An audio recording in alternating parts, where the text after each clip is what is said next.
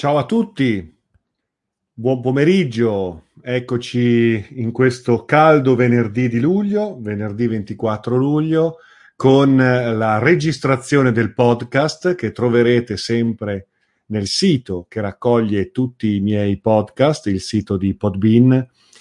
Troverete questo sito anche attraverso il mio sito principale, carlodorofatti.com, nella home page, se scorrete, trovate il link per arrivare al sito che raccoglie tutti i link, ormai siamo a più di 200 podcast, quindi ci sono moltissime eh, conversazioni, momenti che abbiamo condiviso grazie alle vostre domande. Potete continuare a scrivermi su info chiocciola carlodorofatti.com, propormi le vostre domande, le vostre opinioni, temi che avete piacere che io affronti durante questo momento di contatto, di dialogo che registro ma che eh, trasmetto anche attraverso questa diretta Facebook, più o meno settimanalmente. Io vi ringrazio, mi scrivete sempre molte domande, molte email, quindi grazie a tutti.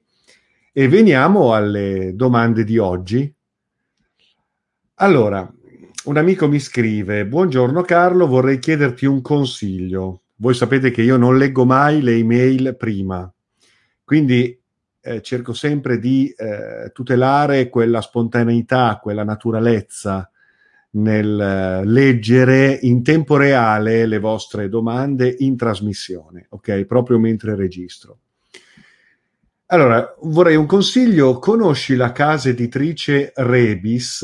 Ho visto che ha diversi libri sull'esoterismo. Secondo te c'è qualcuno da comprare? Allora, sì, mm, conosco la casa editrice Rebis perché quando vado a volte in libreria, nelle librerie esoteriche, cosiddette librerie esoteriche, eh, anche a Terni, tra l'altro, c'è una libreria mh, mm, esoterica molto fornita eh, la, la, libreria laurenziana, dove a volte faccio anche delle conferenze, delle presentazioni.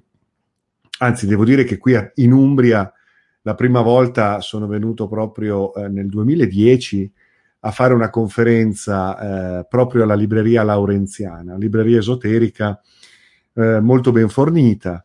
E quindi sì, mi è capitato di vedere qualche titolo delle edizioni Rebis. Eh, a parer mio eh, siamo nell'ambito di una magia molto folcloristica, quindi mh, dal mio punto di vista nulla di interessante, nulla di interessante. Secondo me, eh, per quanto riguarda la mia ricerca personale, perlomeno, sono cose appunto molto folcloristiche, molto vecchie, è un approccio alla magia in maniera così eh, un po' da, eh, da, da, maghi televisivi, ecco, un po' da mago Telma. Con tutto il rispetto per autori, per l'editore, ci mancherebbe altro, però è un aspetto, è una branca di qualcosa che io neanche definirei magia, essendo la mia accezione del termine legata piuttosto ad una ricerca spirituale, ad una ricerca del profondo e non tanto a fare incantesimi, eh, evocazioni e commercio con angeli, demoni di favori o di poteri. Quindi, secondo me, eh, quella è una eh, addirittura una distorsione del concetto di magia in senso filosofico, in senso spirituale, quindi del concetto di esoterismo come indagine del profondo. E sviluppo semmai della nostra natura reale, eh, divina, evolutiva, ma in quanto risultato di un percorso di autocoscienza e di indagine profonda della realtà dentro di noi e fuori di noi, non tanto per ottenere poteri, per produrre incantesimi, per predire il futuro o per fare fatture, non nel senso fiscale del termine, e, ehm, ecco, tutto questo appartiene a un concetto di magia che è un po' medievale, un po' così eh, volgare, ecco, che non rientra minimamente nella mia ricerca e non rientra minimamente in ciò che io eventualmente potrei consigliarvi eh, da leggere per introdurvi alla ricerca spirituale, alla ricerca esoterica, eventualmente alla ricerca magica, ma in questa accezione del termine, cioè come eh, scienza sacra dell'io. Mm? Quindi mm, mi dispiace, ma non, eh, non, ho nulla da segnalare a questo proposito, con tutto il rispetto, ripeto, ognuno fa le sue scelte culturali, divulgative, personali e si accosta eh, al sapere come meglio crede, eh, ma siamo fuori tema rispetto a quello che è la mia ricerca e la mia accezione del termine esoterismo e del termine magia. Ok? Quindi spero di essere stato chiaro, di non aver offeso nessuno. Eh, poi abbiamo un'altra domanda, altre domande di una cara, carissima amica.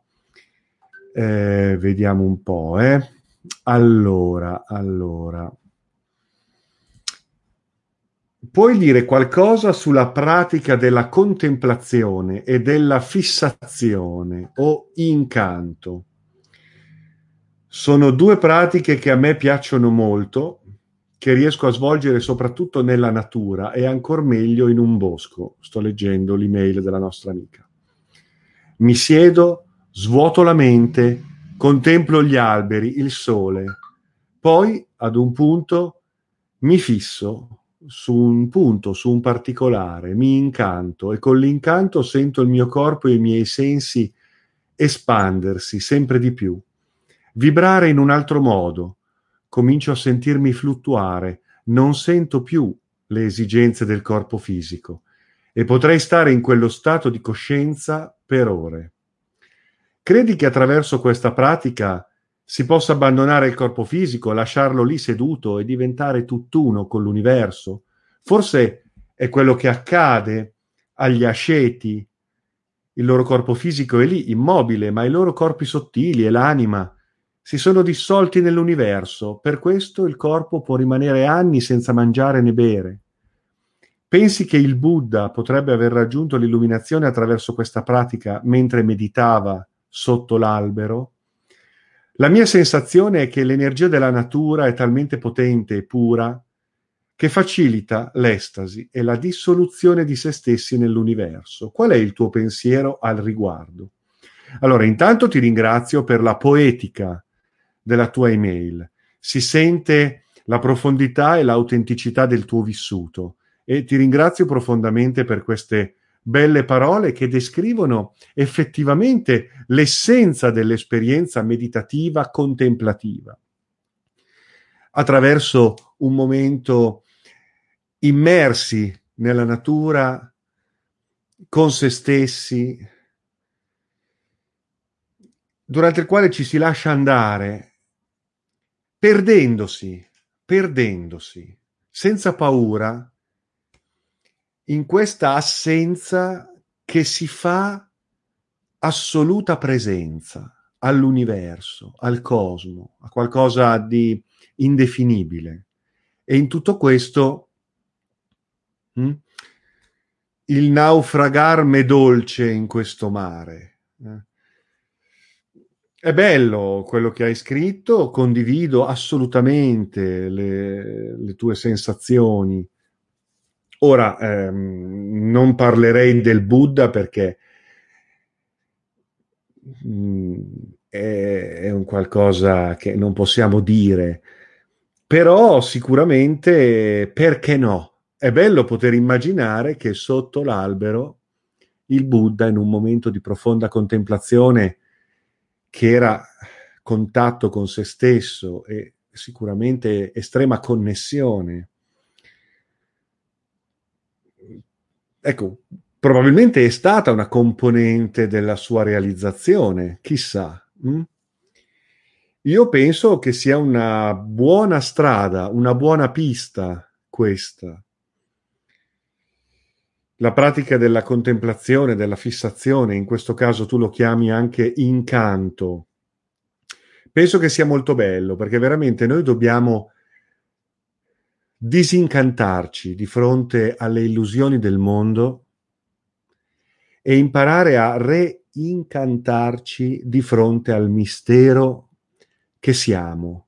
E il mistero che siamo, il mistero della vita, sicuramente è rappresentato dal grande libro della natura, dal grande tempio, il tempio per eccellenza. Il tempio è quello, è soprattutto quello. Una foresta di simboli, eh? come diceva Baudelaire nei suoi fiori del male. No? Ecco, in questo caso andiamo in quel filone romantico decadente della letteratura e della poesia. È, ehm, è molto bello se leggete di Baudelaire, leggi di Baudelaire I fiori del male, è una raccolta di poesie molto celebre, nella quale trovi poesie come, come corrispondenze, per esempio, stupendo. Io una volta pensa che eh, la mettevo nei miei volantini sul retro, mettevo, eh, mettevo mm, questa, queste poesie di Baudelaire straordinarie, straordinarie.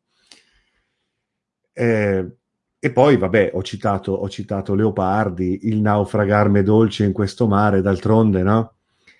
Eh, era proprio que- in quei momenti di solitudine, ma di contemplazione nella natura, eh, che anche questo straordinario poeta, filosofo che fu Leopardi, si lasciava andare. Non sottovalutiamo i grandi poeti della nostra modernità anche, eh, perché noi siamo abituati a volgerci a Oriente. Andiamo a cercare i maestri, i guru. Bene, mh? Oppure siamo abituati a volgerci al lontano passato. Mm?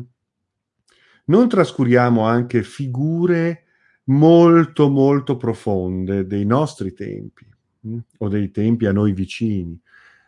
Ad esempio, io adoro i decadenti, adoro Baudelaire, però adoro Leopardi, adoro Foscolo, Fernando Pessoa. Cioè, è una poetica esoterica, che la scuola ci fa odiare, perché poi la scuola ci fa imparare le poesie a memoria, ci fa perdere nelle biografie, nelle date,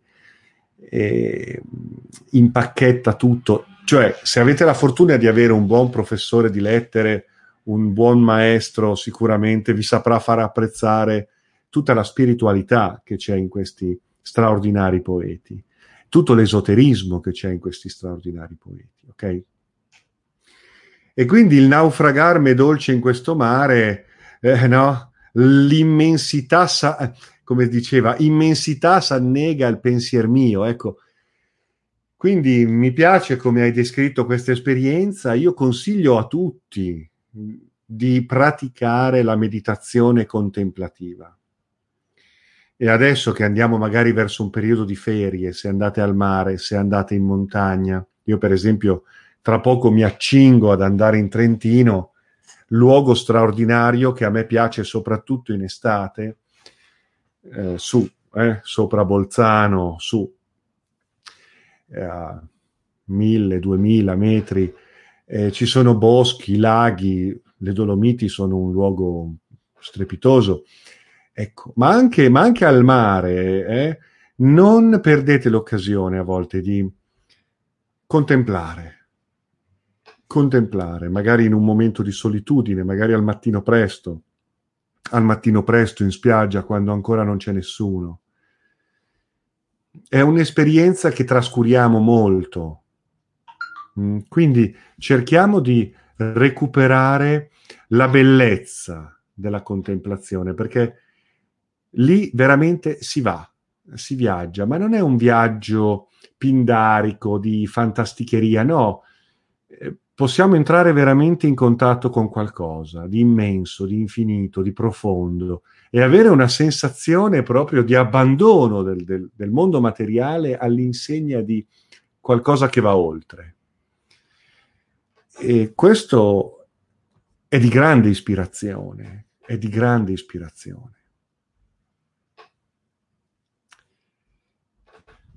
C'è un'altra domanda.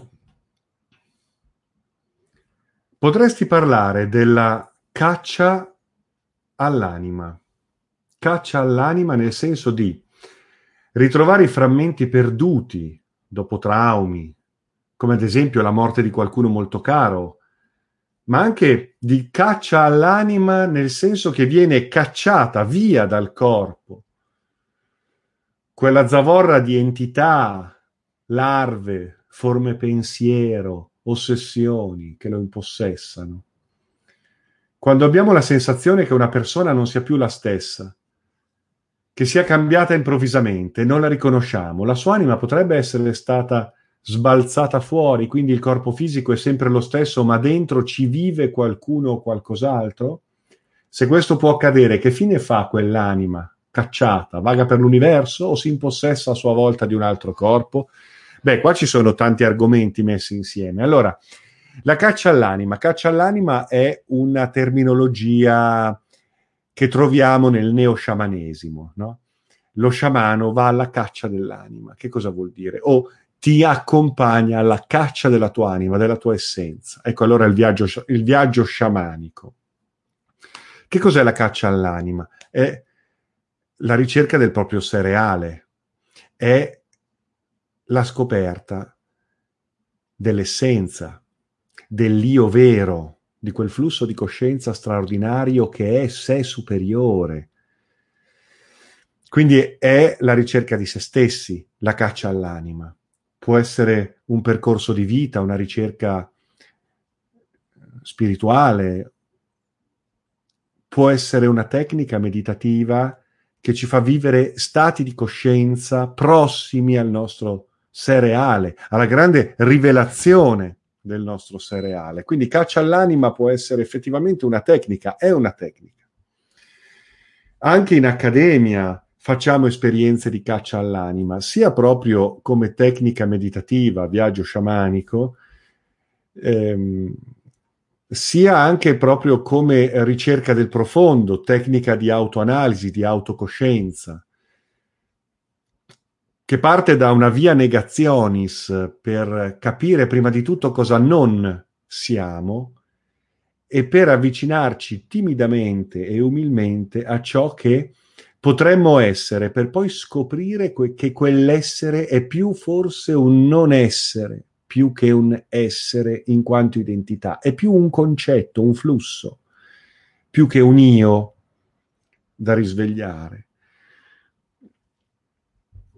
eh, Simone Weil, una grande mistica del secolo scorso, diceva dire io è un'assurdità perché, perché ciò che dice io in me è proprio ciò che non è. Ecco, diceva qualcosa del genere, adesso non ricordo la citazione precisa.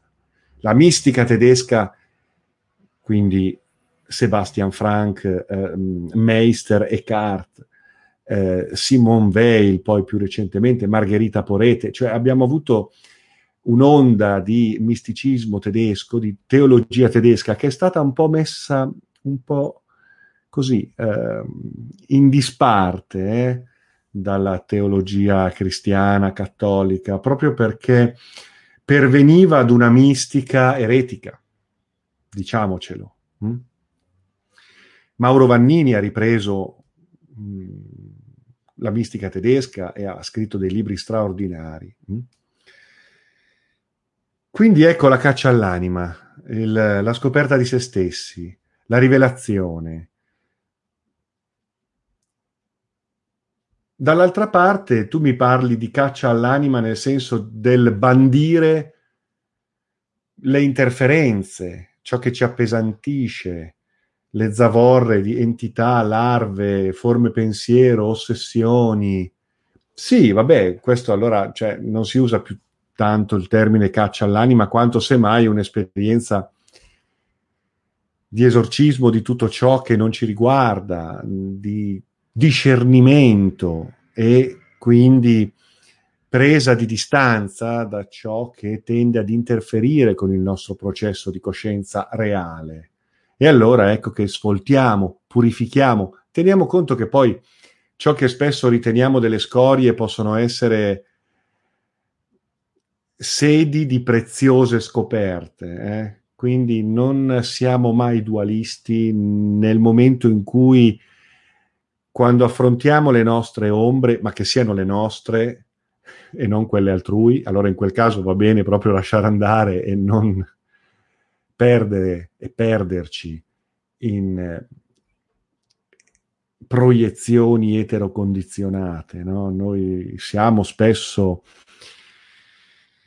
bersaglio di mille condizionamenti, di mille questioni che in fondo non ci riguardano. No? Vadim Zealand li chiama i pendoli che ci agganciano e ci portano via da noi stessi, ci portano lontano. Ecco.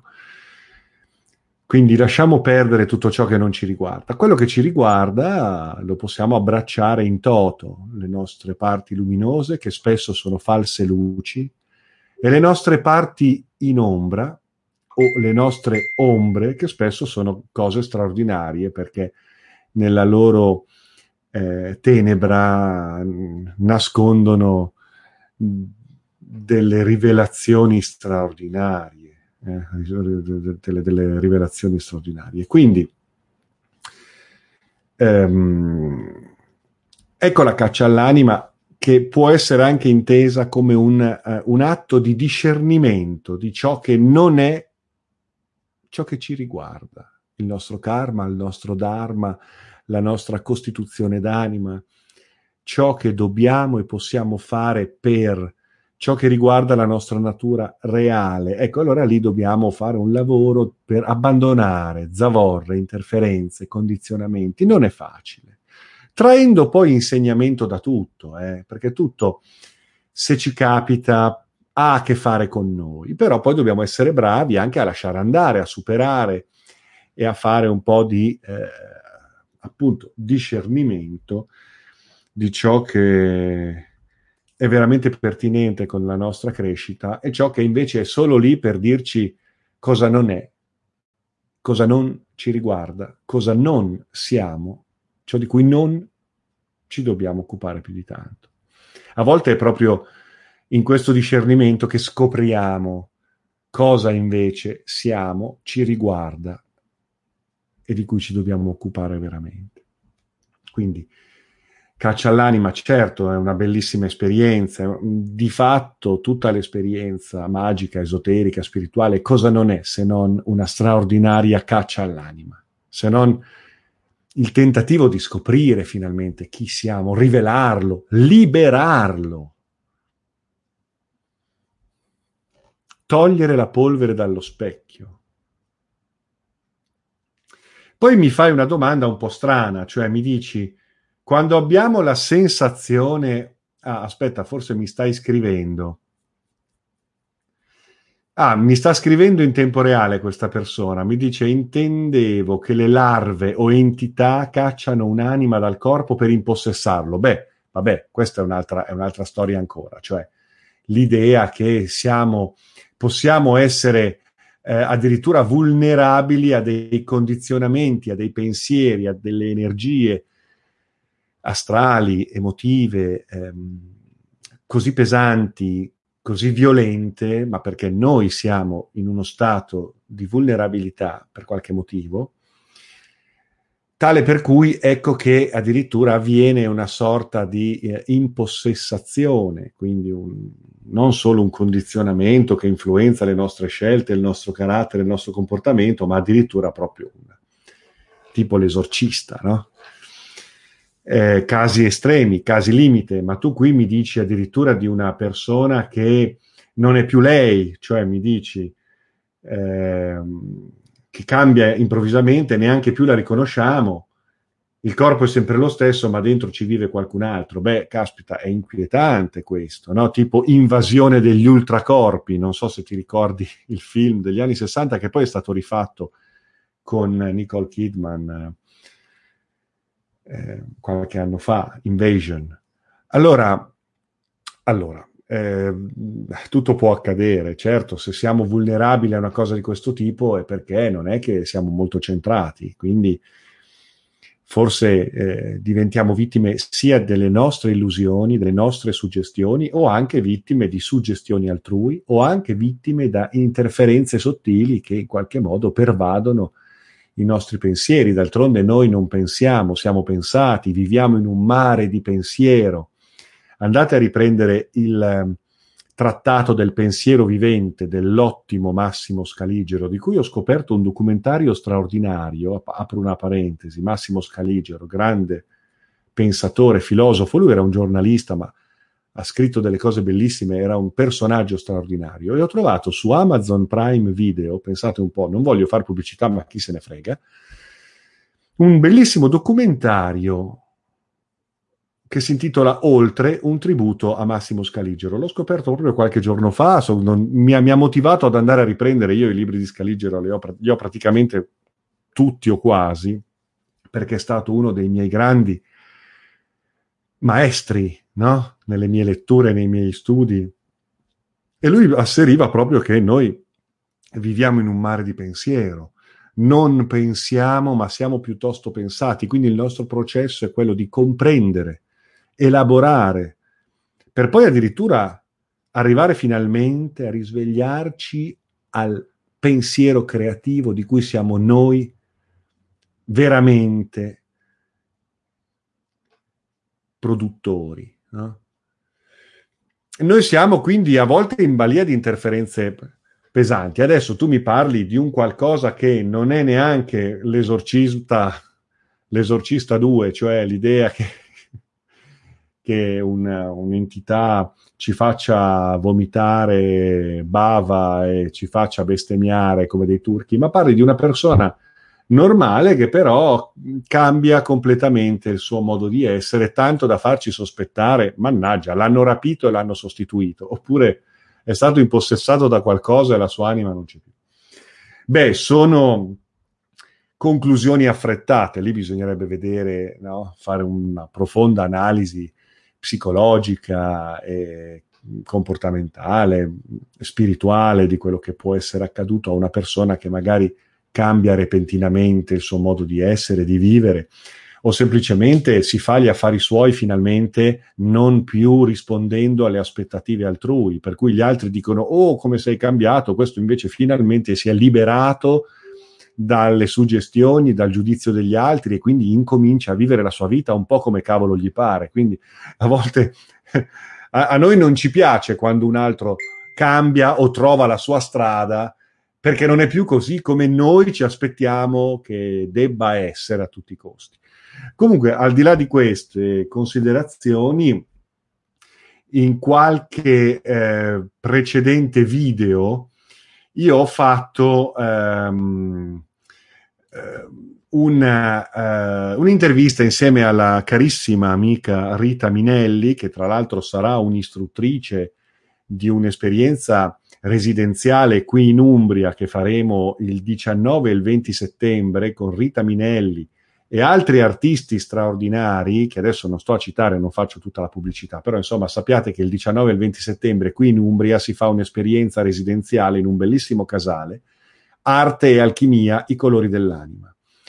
Ci sarò io, ci sarà Rita Minelli, ci sarà Massimo Schiavetta, Michele Pasquariello, Laura Ricci, Francia De Mori, eh, Francesca De Mori, che trovate poi su Facebook con il nome di Francia d'Amore. Sono artisti straordinari, artisti della pittura, della scultura, della ritrattistica, dell'arte corporea, del canto, della voce, della musica, del suono, quindi tutti i ricercatori spirituali che con me condividono il percorso della meditazione e della ricerca spirituale e eh, noi sei, coadiuvati poi da uno straordinario staff, proponiamo questa esperienza residenziale in un casale stupendo il 19 e il 20 settembre. Se volete informazioni a questo proposito, artealchimia.com trovate tutte le informazioni. Ecco, così ho fatto pubblicità di questo evento bellissimo nel quale credo molto e quindi va bene, ok. E con Rita avevamo parlato qualche tempo fa, quindi poi se mi ricordo vi mando il link, anzi fatemi vedere un po' vi dico un po' come si intitola. Era un'intervista in cui abbiamo parlato di un fenomeno particolare, il fenomeno del walk-in. Walk-in.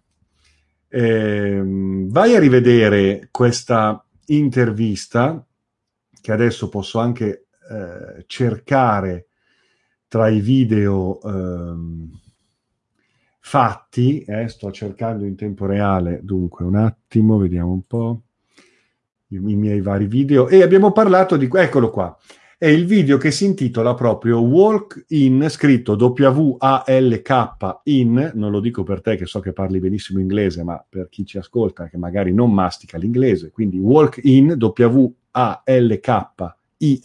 staccato, Walk In, le frontiere della coscienza. Quindi se voi andate su YouTube o su Google, quello che è, e cercate Walk In, le frontiere della coscienza, dovreste...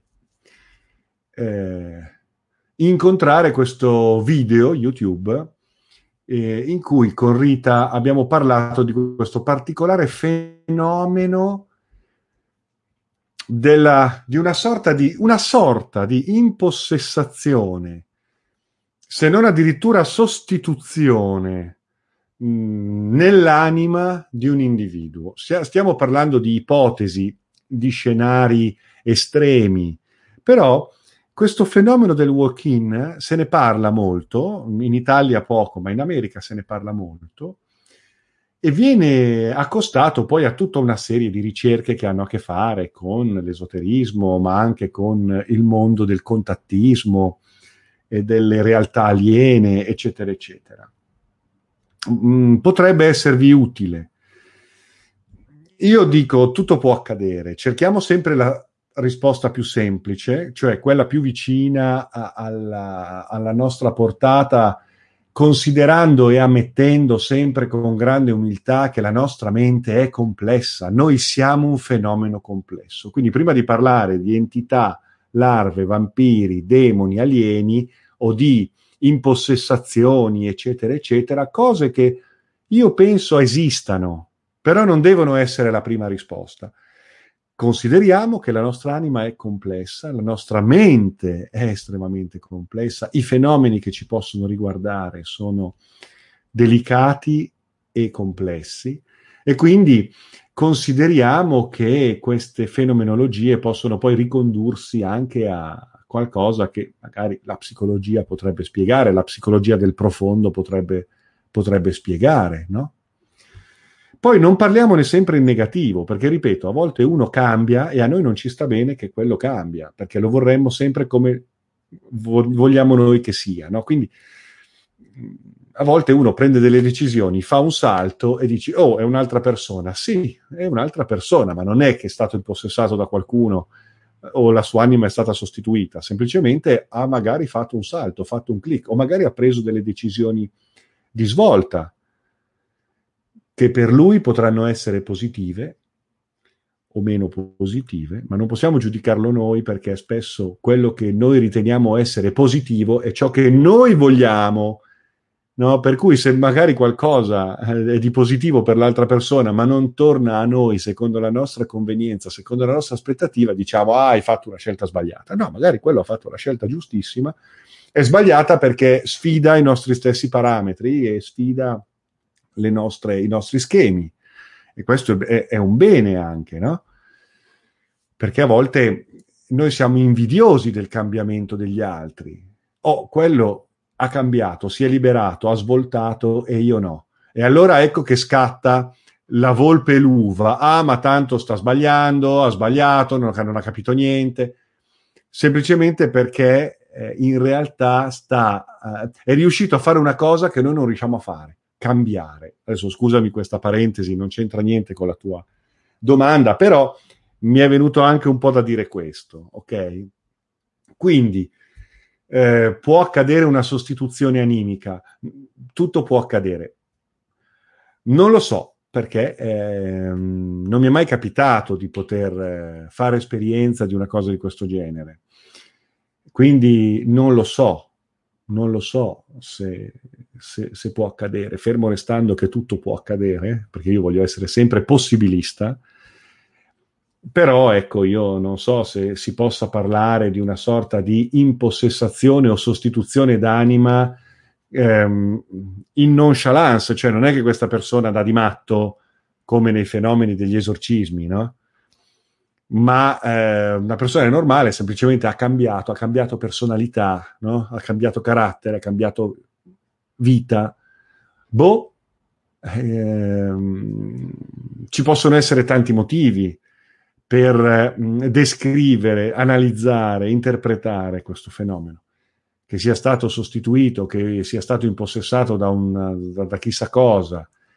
Boh, non lo so, può anche darsi che sia stato impossessato da certe idee bislacche che qualcuno gli ha messo in testa. A volte, ecco, cerchiamo di vedere i casi no, tipici. A volte, sai, magari una conoscenza, un'amicizia, una, un rapporto sentimentale, a volte mh, mm, producono dei, dei, dei, cambiamenti repentini, no? Magari, eh, sai, a volte uno sragiona o ragiona non con la mente ma con altre parti del corpo. Quindi, mh, mm, no? Pensate al fenomeno dell'innamoramento. Quando siamo innamorati, non siamo un po' pazzi? Non siamo un po' folli? No? C'era qualcuno che diceva innamorarsi significa essere pazzi in due. Adesso non mi ricordo, non mi ricordo chi è che diceva una cosa di questo genere. E poi c'è chi dà di matto perché ha paura, dà di matto per dire, no? Per dire, magari sta facendo la cosa più sensata del mondo e siamo noi che non lo capiamo. Però, però dico, ehm, magari uno ha paura, per esempio, no? E quindi la paura gli fa, eh, lo, lo porta ad un certo comportamento magari impulsivo. Che ne sai?